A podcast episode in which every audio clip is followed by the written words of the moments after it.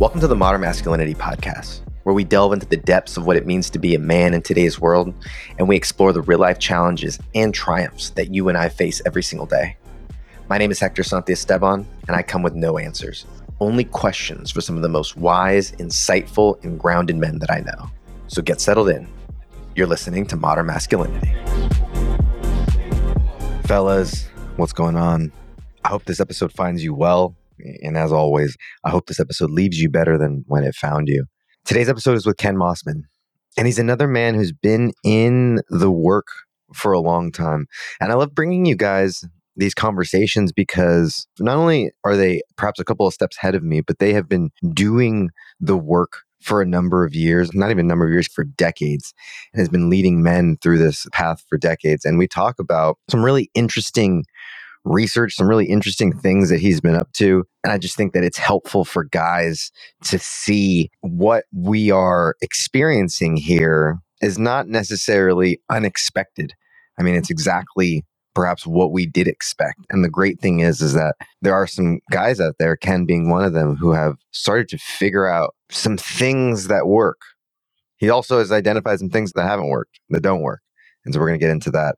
But it's a great conversation just about the men's movement, masculinity, and in general, how things are the same and how things are different this time around. So, enough of me, y'all. Let's get into today's episode with Ken Mossman. Ken, welcome to the Modern Masculinity Podcast. Thanks for being here. Hector, thanks for having me. Looking forward to this conversation. Yeah, we were talking before recording about, you know, had anything come up in between our, our pre call and now? And it seems what might not have come up in in our lives. I know mine when people ask me, "How's it going?" I'm still here. Things are still alive. Everyone's here. We're well enough. But that's been mm-hmm. life. I'd, I'd love for you to take us into your world a mm-hmm. little bit and, and take us into some things that you're challenged with as a, a man, a partner, provider, father, any of those things. Where do you want me to start? That's that's pretty wildly open ended. Yeah, where do you want me to start, man? Today, is there something that today is prescient and today that you're feeling and that is especially raw for you? I wouldn't say raw, Hector, but one of the things that I've found myself, a topic, I suppose, that I've found myself drawn to over and over again, really for the past six or seven months, is this idea of ancestry. And as humans, A, but more specifically as men, being good ancestors, showing up in the world as good ancestors with a concern and a willingness to be responsible for what we're creating and what we're leaving for the next several generations. So that's something. How does that show up for you today? When I think about that, I look at the news and it's, I've got to distance myself from some of the media, right? And I'm playing that game of how do you stay informed, but also stay, at this point, stay sane and grounded seems to get harder and harder every day. Yeah, man, I wish I had some actionable wisdom on that front, but I, I, have to be honest with you, it's something that I also am wrestling with. I will say this one of the things that's helped me to step away from the news, step away from the doom scrolling, has been this notion of responsibility and looking at, okay, there's huge problems happening out in the world right now. And what is it that I can as one as one human being doing what I do in the world and being who I am, what is it that I can happily take responsibility for? And that and the and the impact of going in that direction tends to shrink things, I think, in a really useful way. It's okay, I'm not going to I'm not going to stop uh, as one human being, I'm not going to stop a conflict halfway around the globe. But what I can take responsibility for is on this side is not go to war with myself. I think that's a problem that I find myself battling against at, at a both macro and a micro level is what does it even matter? And if everything is going to shit and everything's going to hell, whether it's in my own life personally or whether it's at a big scale, what I find this question like, why does it matter to do the things that matter?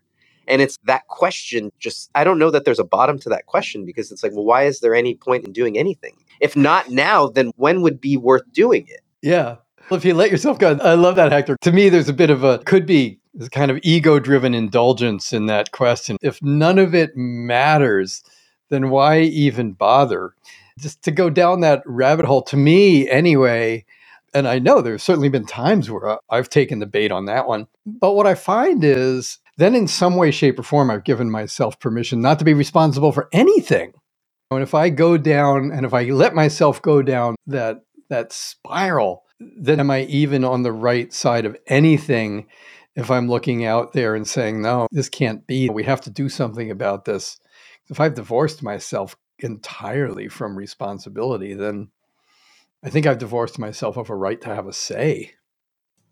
Well, and I'm only playing devil's advocate, and also from my own experiences of, of sitting there and saying what causes these things.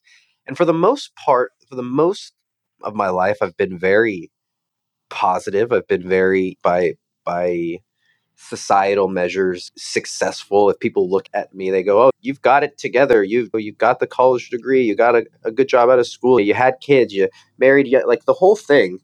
And then life happens, and things don't go exactly as the script went, or as the script had, or as I had thought it was scripted.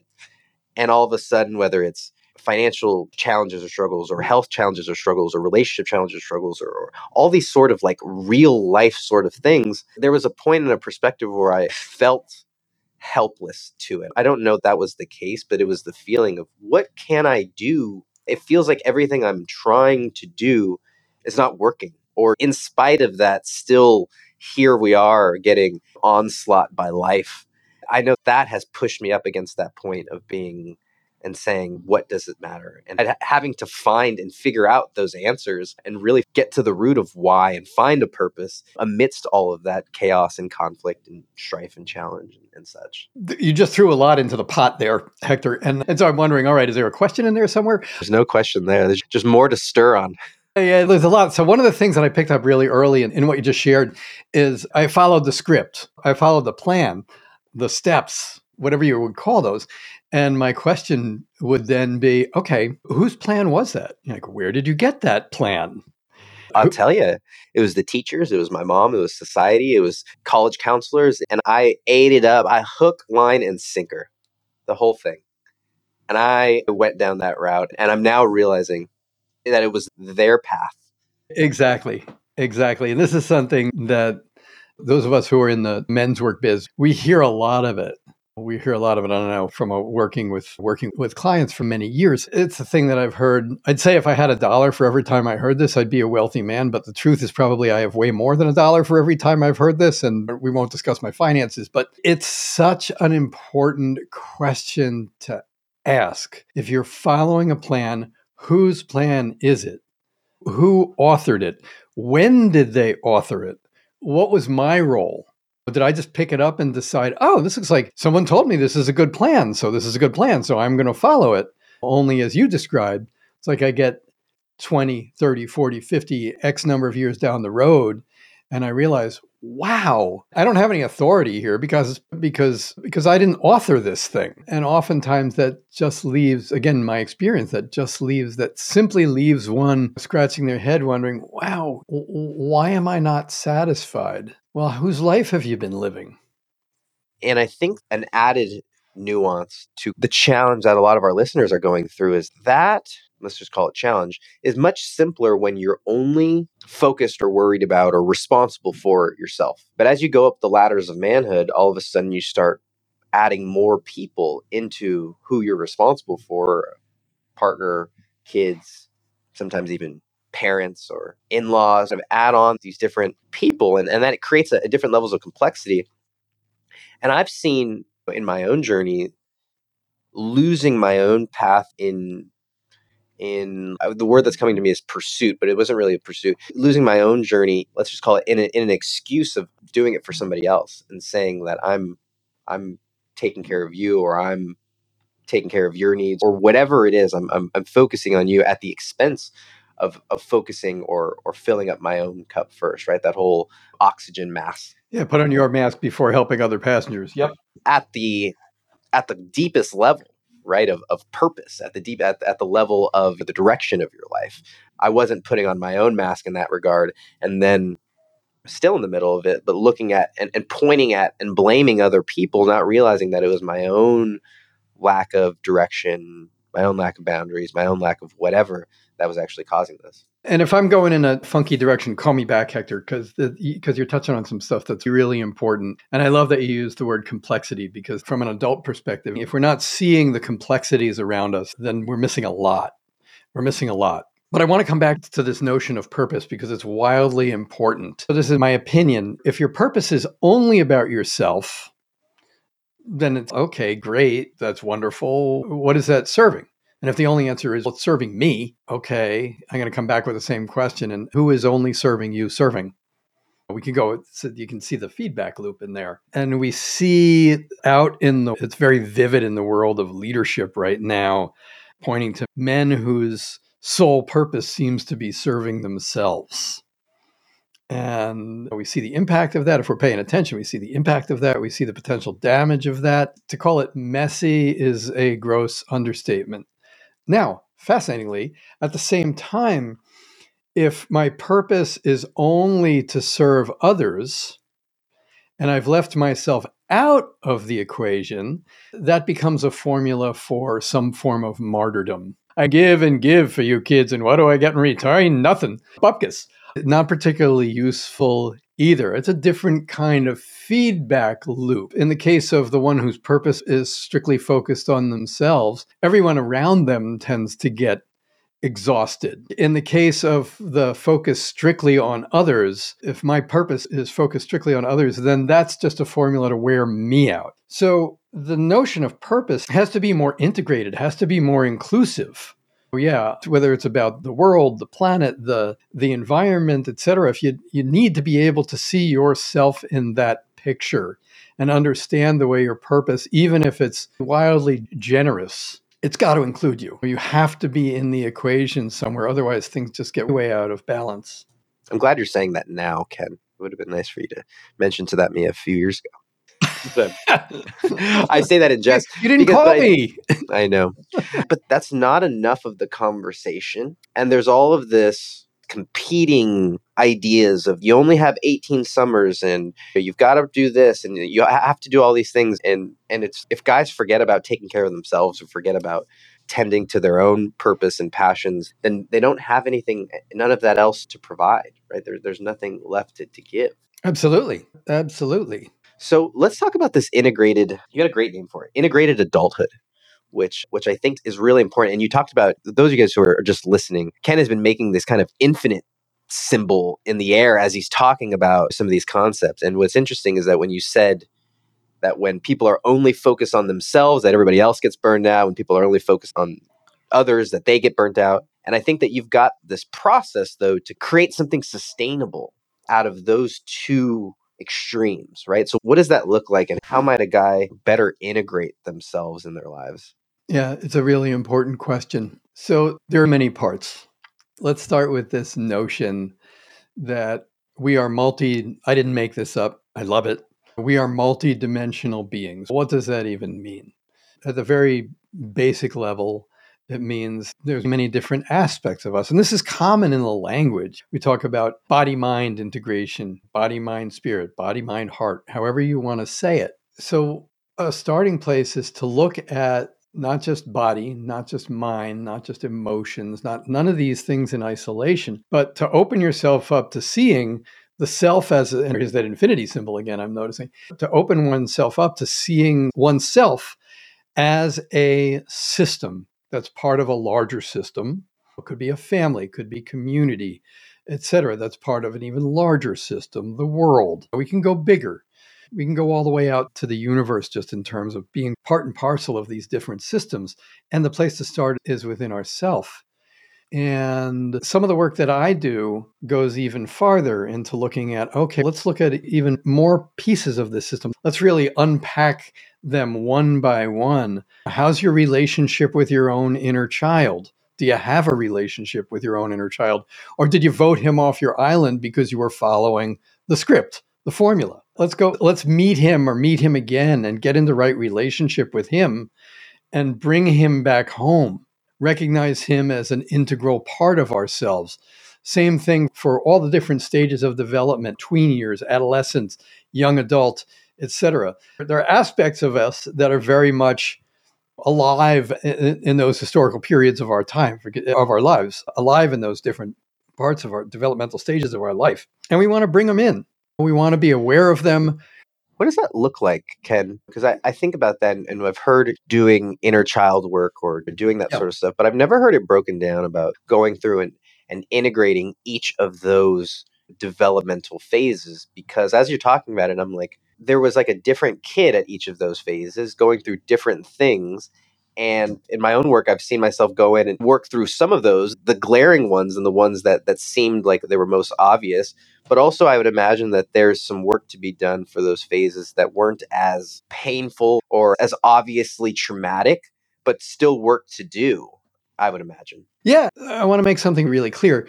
We're not necessarily talking about we're not actually talking about opening up you know, re traumatizing these parts of ourselves. I want to be really clear about that. And you said it beautifully. It's, oh, okay. I remember. They're like almost different. I'm paraphrasing, Hector, but almost like they're different people. Well, in many ways, they are different people because we're, we change in our level, or hopefully, we grow in our level of sophistication, our level of discernment, and our level, in our capacity to appreciate difference and complexity.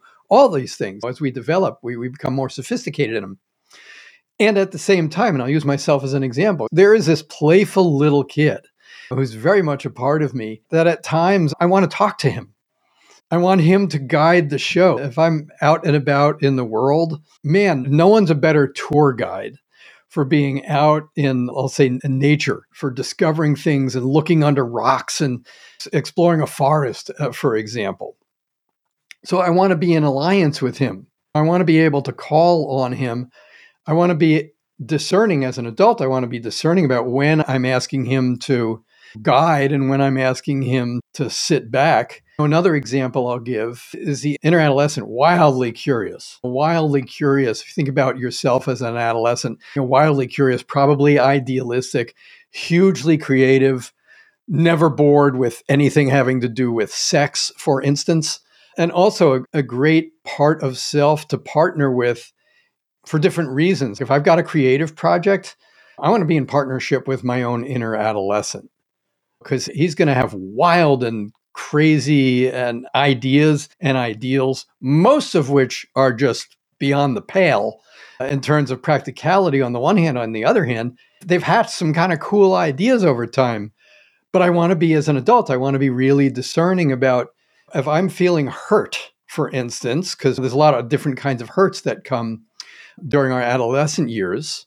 I don't want him I don't want him running the show. I don't want him to be showing up, for instance, for an argument with my wife. If we're having some sort of a disagreement, not a useful resource in instances where there's disagreement because he's just going to go to the time where his high school girlfriend did XYZ. And that has absolutely nothing to do with where we are in the moment right now. If I've integrated him, I can say, yeah, let's just sit this one out. I've got this. I'll handle this. This is not your job. There's more I could say about that, but that's really sounds true. a lot like uh, family. What is it called? Family systems. Family. Oh, internal family systems. IFS. Internal family systems. Yeah. Are you familiar yeah. with that? I am not trained in. I am not trained in IFS. So, am I familiar with it? Yes. Am I trained in it? No.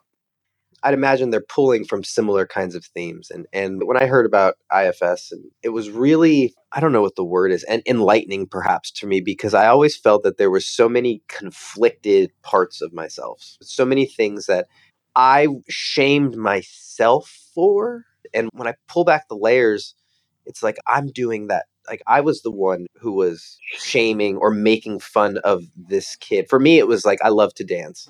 I loved dancing as a kid and but I also grew up right around the time of boys bands in the 2000s.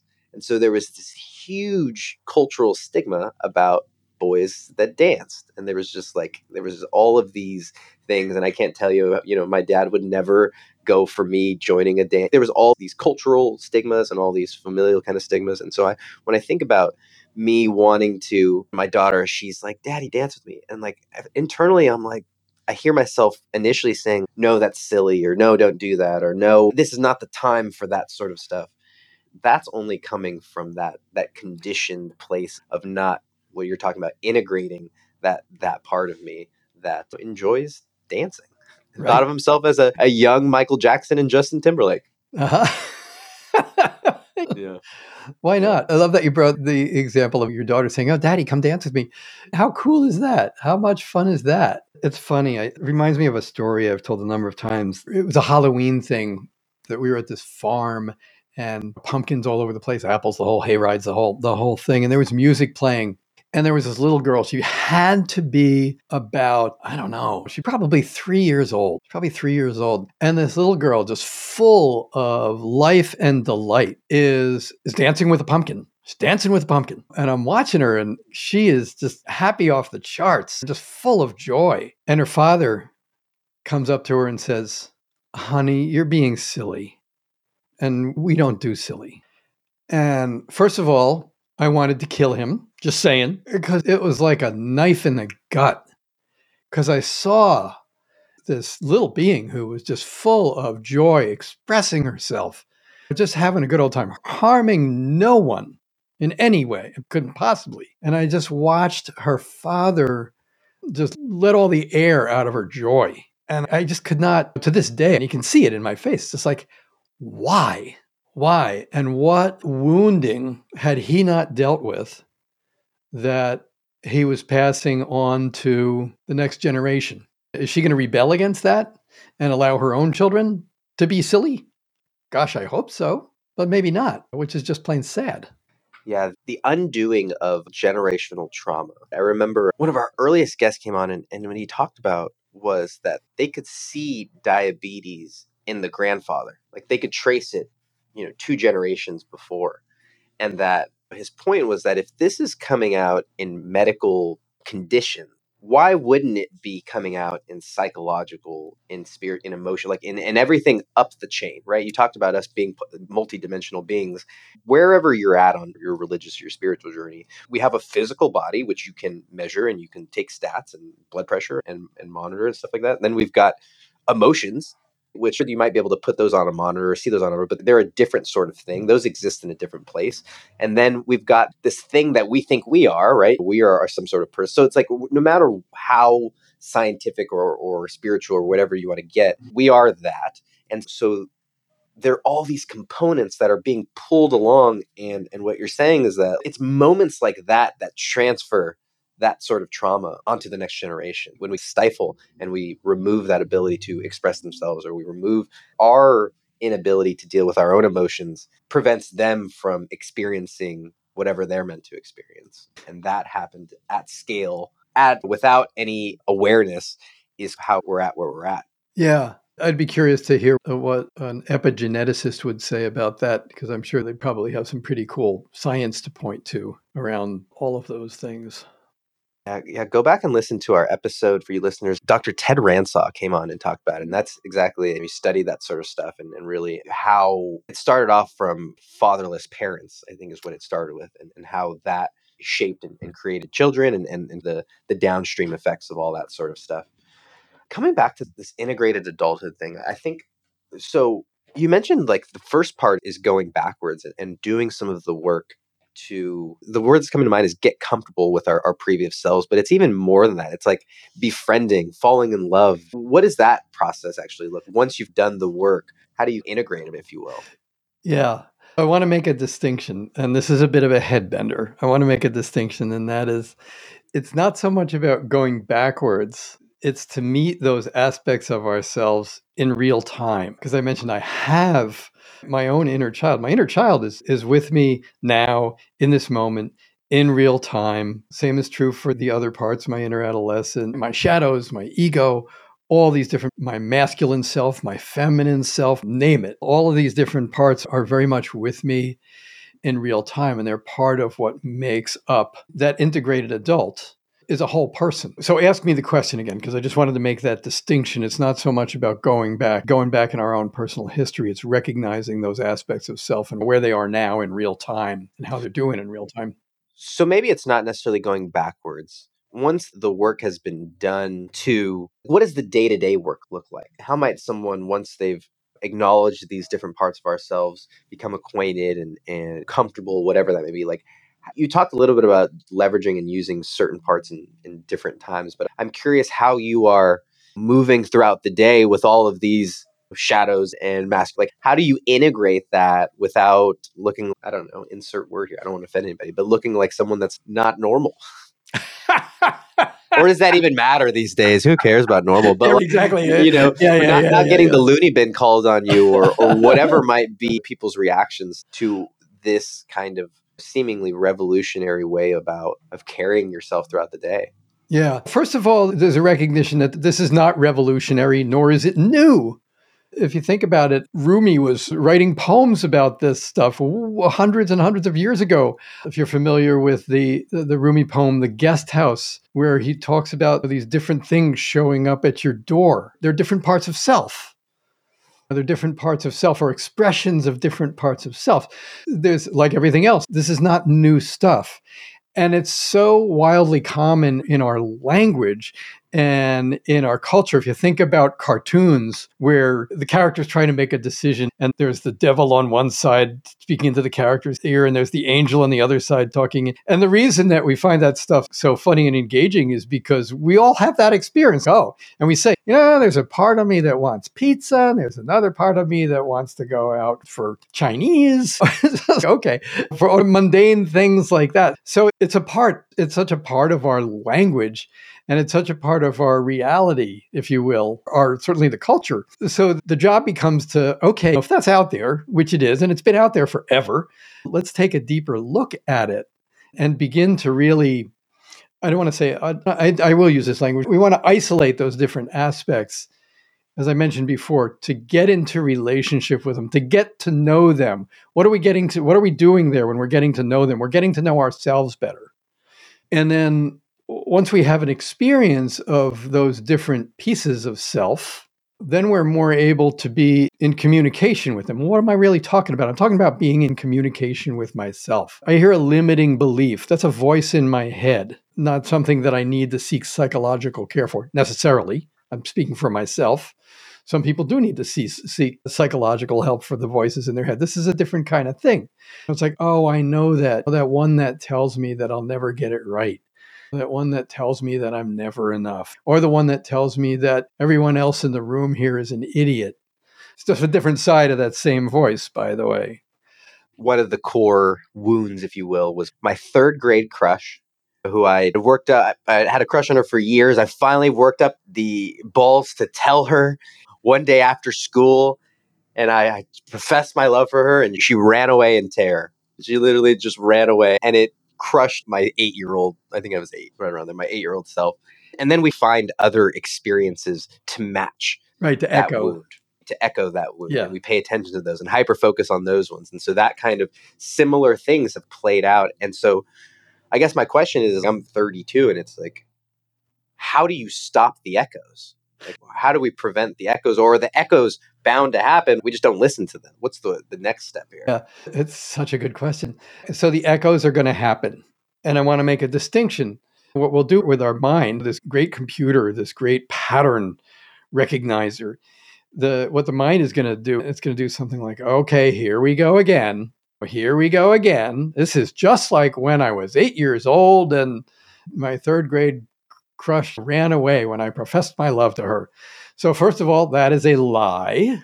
So, there's a piece of getting current and recognizing what's going on in this moment. Is this really happening at that same level that the innocent me professed my love for this third grade girl and she freaked out and ran away? Who knows what was going on for her at the time? So, one of the pieces is to really be slow down.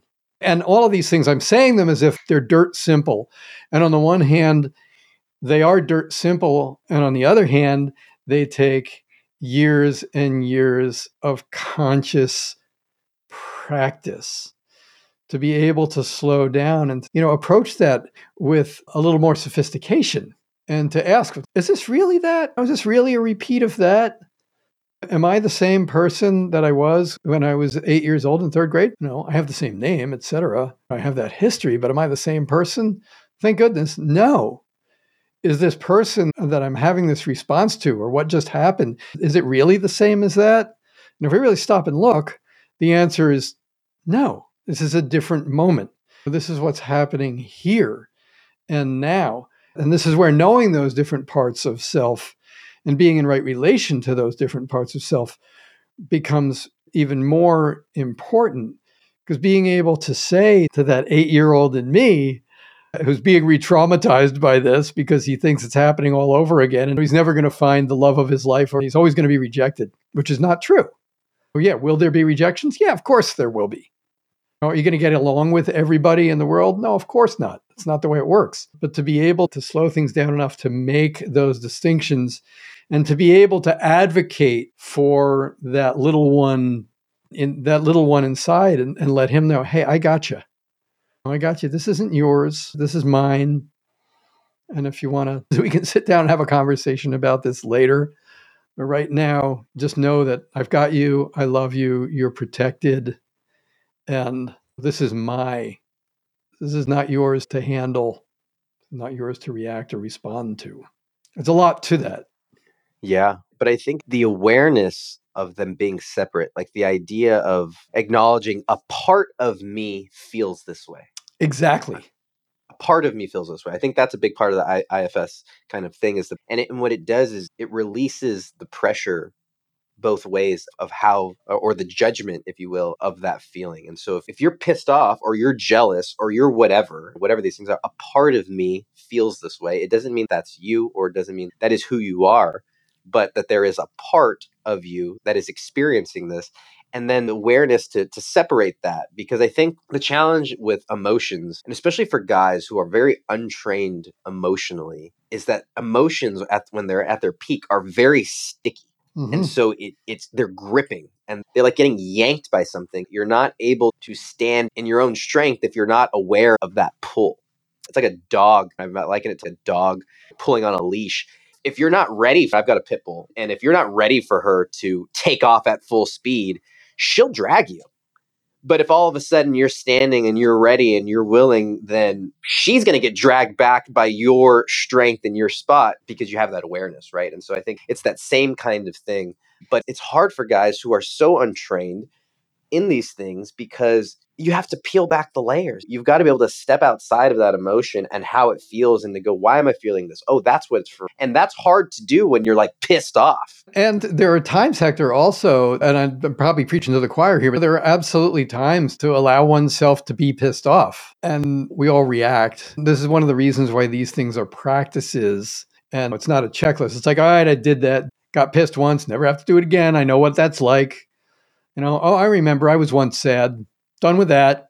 No, it doesn't work that way. Again, it, it, doesn't work that way. There's absolutely nothing about the human operating system, including the emotional realm, that set it and forget it. It doesn't work that way. And yeah, it does take awareness. It takes getting to know oneself, all aspects of oneself, a deep level of acceptance. And I want to be clear Acceptance is an acknowledgement that this is the way things are at this moment in time. Acceptance isn't the same thing as approval or resignation. Acceptance is a recognition this is the way things are. And sometimes this is the way things are as I'm pissed. It's not acceptance is also isn't an excuse. Uh, that's just the way I am. I'm pissed and therefore you're wrong. It's like, no, because there's no responsibility in that either. Hopefully you're hearing in all this that it's a combination of practices of awareness and practices of intention and practices of responsibility. Practice, lather, rinse, repeat. What I see is you really presenting a perspective, a framework through which to look at things. And I think that underneath that, at least for me, the thing that allowed that or allows for me to have that perspective is some sort of contemplative practices, right? It started off for me with meditation meditation grew into mindfulness mindfulness evolved into breath work and so now it's like all these three things that are coming together but without those i don't have the ability to separate myself from the emotion i don't have my ability to separate not only myself from the emotion but separate the emotion from the event because i see a lot of times like in my kids especially and I'm only pointing out as kids, but I, I know that it happens in adults. But my kids will freak out about something. But that something that they say they're freaking out about is not the root cause of what's causing their emotion. My my wife has been traveling a lot and they the kids miss their mom naturally. And I noticed that they are much less emotionally strong when she's not, you know, around and they're having trouble freaking out putting on their shoes and she's absolutely throwing a tantrum about her shoes. And we get through it, and it's okay. The shoes are giving her some trouble, but four minutes into the tantrum, she's screaming, "I miss mommy! Like I miss mommy!" And I think that the same thing happens with guys. Is and I notice that I'll lose my shit a little bit on my kids, or like something like that, where I'm like, "Whoa, that was a reaction that did not fit the the circumstance." And I have to take a step back and go, what is it that's causing it? Oh, yeah, there's the other things going on, stress at work, stress, whatever, that's causing me to react this way. And that first bit of awareness is is like the first defense against just that inert reaction that comes from the emotion. Again, there's a lot to peel apart there. Chances are, if you're having, chances are, if you're having an, an outsized emotional reaction to something that's small, it's not the small thing you're having an outsized emotional reaction to. The classic example is she never screws the toothpaste tube top on right. Really? is that thing really a thing? is that the hill you want to die on here? Let's look at the larger picture of what's going on. It comes right back to awareness. And it's an interesting point because I've noticed I'm pulled in two directions at this point right now, Hector. And one is this is the way the culture holds emotion. It's, oh, you're just over emotional.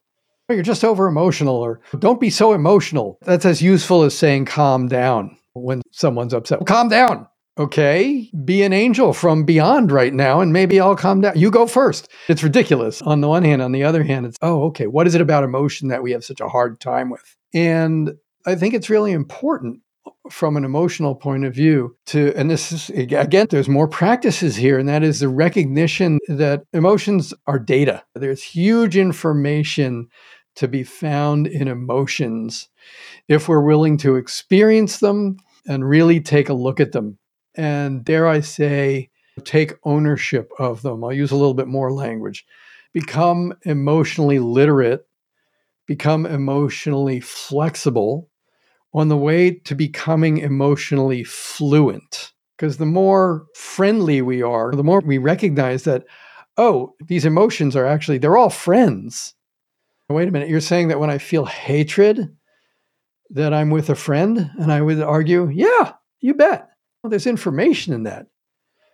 If you're really feeling that, if I'm enraged, if I'm outraged, which is not the same. Uh, also, distinction to be made between strong emotion and acting out because they are not the same thing. One is internal experience, and the other is taking that internal experience and not taking responsibility or ownership for it, but going out and acting out in potentially destructive ways because you can feel absolutely outraged without breaking stuff. You can feel violently angry without hurting someone.